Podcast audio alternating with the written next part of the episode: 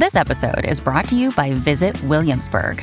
In Williamsburg, Virginia, there's never too much of a good thing. Whether you're a foodie, a golfer, a history buff, a shopaholic, an outdoor enthusiast, or a thrill seeker, you'll find what you came for here and more. So ask yourself, what is it you want? Discover Williamsburg and plan your trip at visitwilliamsburg.com.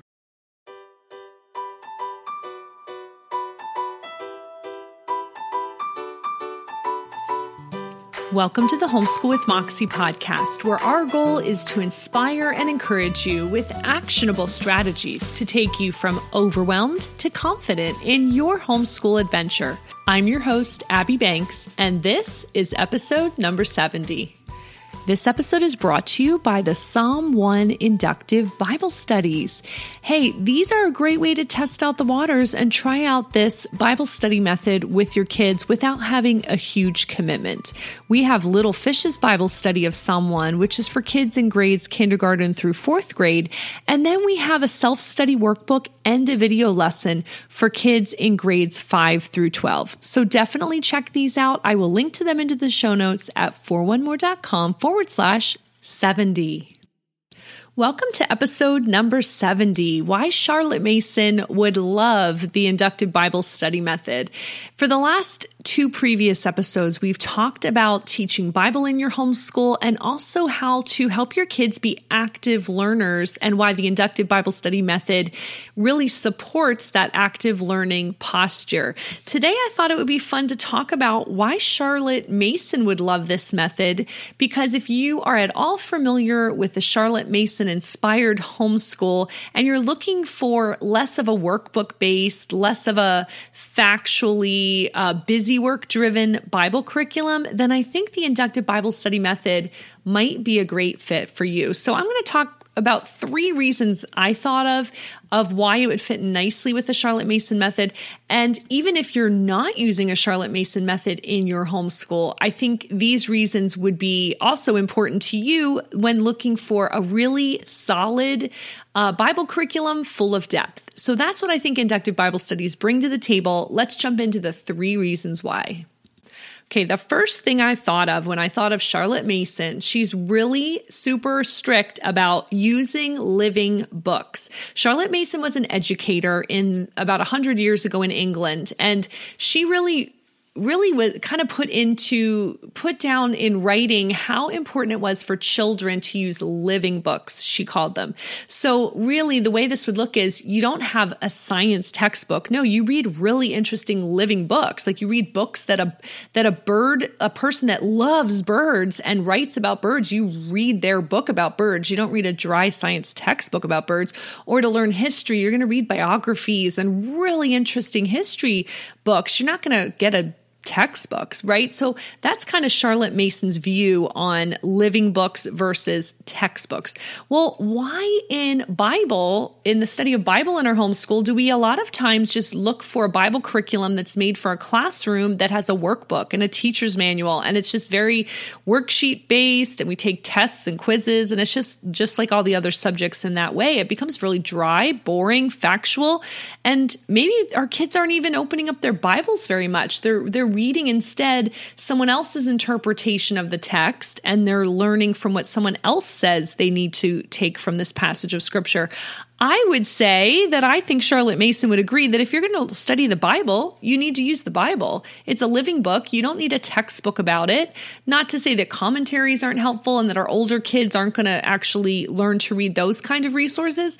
But even at the youngest ages, we can be teaching our children to open up the actual Bible, read the text, and be able to understand it for themselves. And that's what the inductive Bible study, those are the kind of tools that that method gives to your kids. And I think it's a really great reason to consider switching your Bible curriculum in your homeschool over to an inductive Bible study method. And I have resources that I will link to in the show notes that will help you do just that. So that's point number one. I think the Charlotte Mason method really emphasizes living books, and what better way to do it with Bible in your homeschool than using the Bible as your textbook? The second thing I think of when I think of Charlotte Mason is her beautiful word twaddle. Isn't that an awesome word?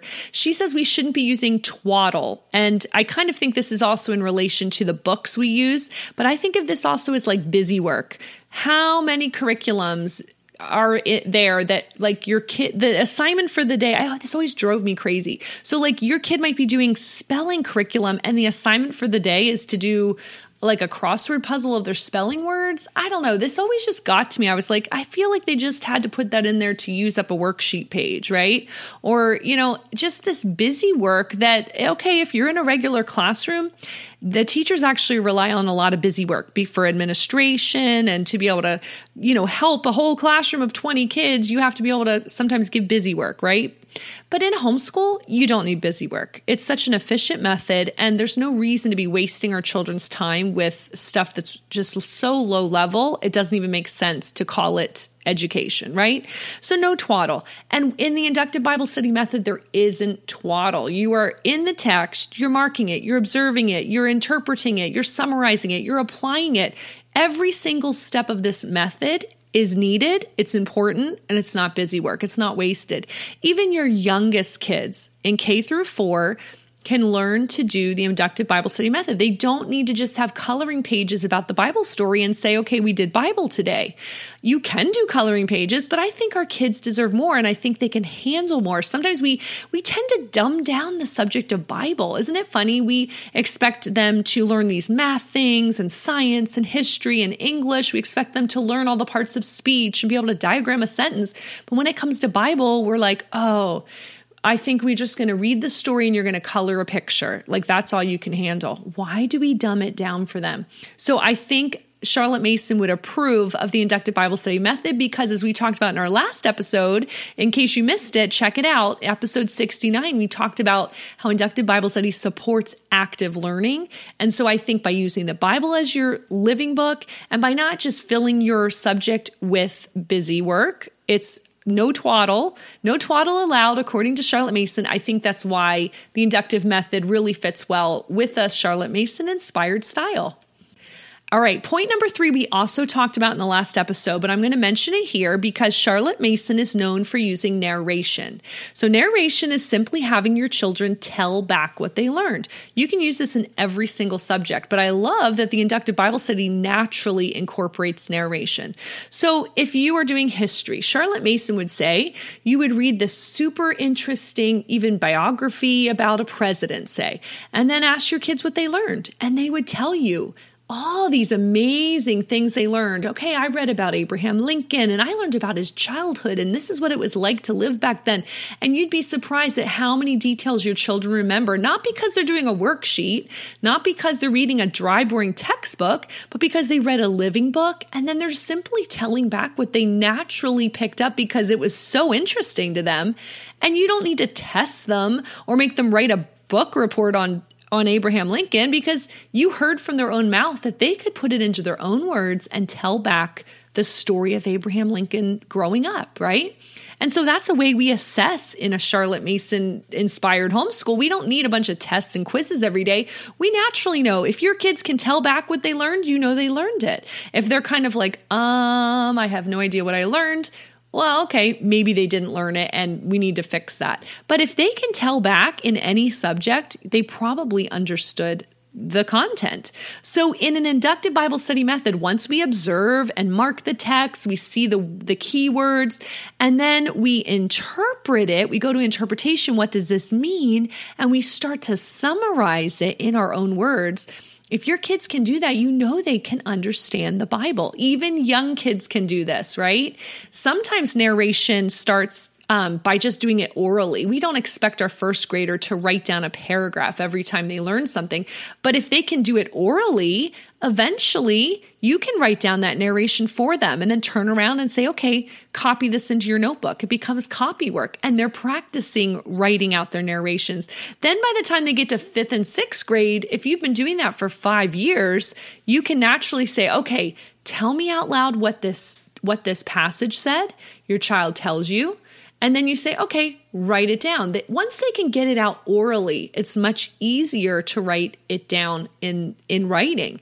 And this is where a lot of writer's block comes. You know, if you've never done narration all growing up and then you suddenly get to high school and you have to write a paper and you have a blank sheet in front of you and you have no idea what to say, a lot of this can be solved by gradually using narration in the younger years. And then by the time they get to high school, this is just a natural process where they they they talk through a, a thought out loud and then they write it down and they talk through it out loud and they write it down.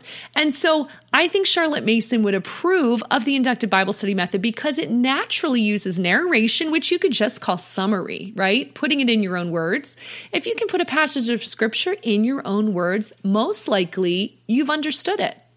So, if I have piqued your interest, even just a little bit, about trying the inductive Bible study method for yourself, I want you to check out our Psalm 1 uh, Bible lessons. We have them for kids in K through four, which is just a gentle approach to the inductive method, or we have a little bit deeper resources for grades five through 12.